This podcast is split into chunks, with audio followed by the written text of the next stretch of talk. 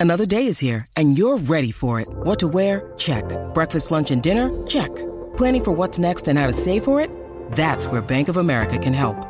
For your financial to-dos, Bank of America has experts ready to help get you closer to your goals. Get started at one of our local financial centers or 24-7 in our mobile banking app. Find a location near you at bankofamerica.com slash talk to us. What would you like the power to do?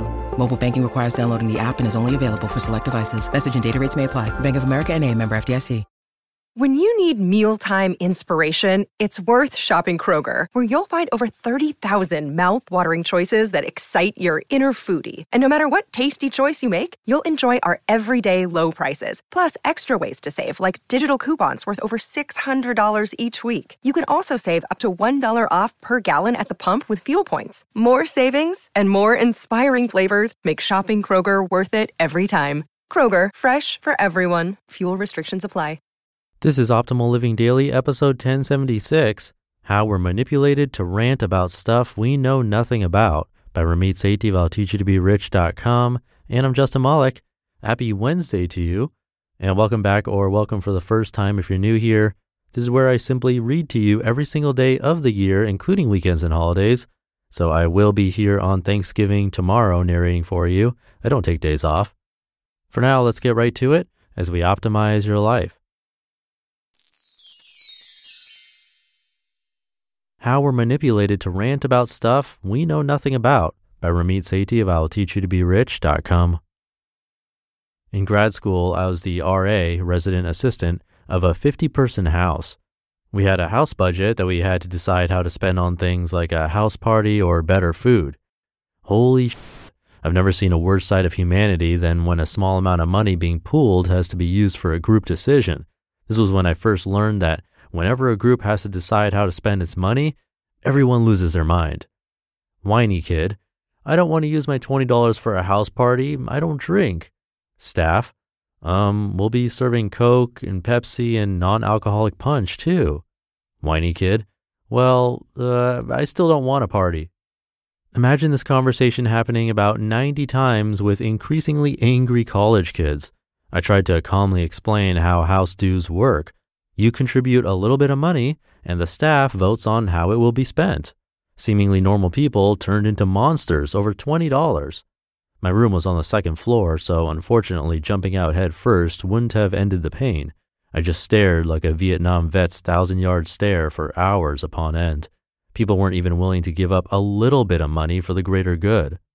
Years later, I'd learned that these irrational attitudes don't change when we grow up. The amounts just get bigger. Take taxes as an example. I would be happy to pay my taxes, but not if they spend it on X. This is exactly why I don't listen to anyone's stupid complaints about their tax money. In college, I learned how people act when the stakes are low. We may not understand how house dues or billions of dollars of national funding are spent, but we sure know how angry it makes us when we see money taken out of our paycheck every month. That anger, count how many times you've heard someone ranting about their taxes, is so much easier than actually learning how things work. Here, I'll show you. Pop quiz. How much do we spend on foreign aid? Just ballpark it. If you ask a random American, the average answer is 31%. The reality is actually less than 1%. Similarly, if you ask people if crime is up, they'll say yes. Wrong. I'm picking these examples not only because people are wrong, which is fine, nobody can be expected to know everything, but people feel viscerally angry and personally affected by them. Just like that lame college student who wouldn't have a party under any circumstances. Like taxes, the topic that nobody understands, yet everyone feels mad about. To show you how little people understand about taxes, look at this. Quote, I got a raise, and because of sad raise, I got moved to a new tax bracket.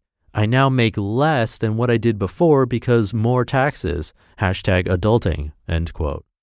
You are wrong and will be wrong for the next 50 years, but I understand you feel right.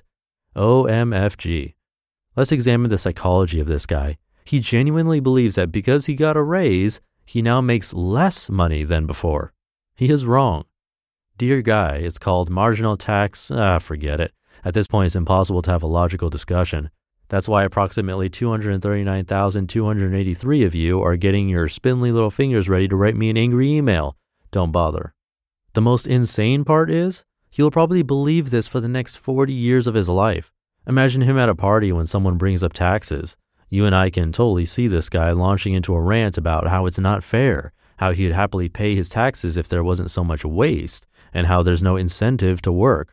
He's wrong, plain and simple. See what's going on here? It's easier to get angry than to get educated. I guarantee this guy has never read a single book on personal finance. And to put it charitably, no CEO has ever decided not to grow his business because of taxes. As the famed philosopher Gotye said, quote, you can get addicted to a certain kind of sadness, end quote. But for a lot of us, it's not sadness, it's anger. I'm angry that I have to pay for dates. I'm angry that I have to pay so much in taxes. I'm angry that baby boomers are stealing our future. Look, I'm not the guy who tells you not to get mad. I've made a life skill to get mad at thousands of things. In college, I created an entire blog called Things I Hate. But I also know there's only a certain amount of rage we can all hold. Is ranting about national tax policy really going to change anything? No, of course not. You'd be better served to focus on being mad at Kate for stealing your lunch from the fridge every Monday at work. Why don't you do something about her? Or why not take a look in the mirror and get mad about not following through on the things you said you would? I got mad about the personal finance industry lying to everyone and decided to do something about it. In 2004, I started a blog that nobody read, and I just kept at it week after week until it finally started to break through. But it took me 13 years to get from there to here. Think about the chain of changes this guy would have to go through to change his view. Hey, I've noticed I get mad about taxes a lot. Hey, I've realized I don't actually know much about taxes. Hey, I'm going to do some research, find the best two to three books on taxes, read them, and develop an educated opinion. Hey, I might have been wrong. Hey, I'm going to stop ranting about taxes and talk about something else. Let's just say this is unlikely. You'd be more likely to find me dressed in leather chaps dancing around a fire with a bunch of unemployed life coaches than see this guy doing even one of those things. Don't just laugh, it's exactly the same for you. Maybe not with taxes, but you have an opinion that's become part of your identity that you're viscerally angry about and that you don't really know anything about. Will you recognize it? Will you change it? Will you make the decision to focus on the things you can control, pick them carefully, and do something about it?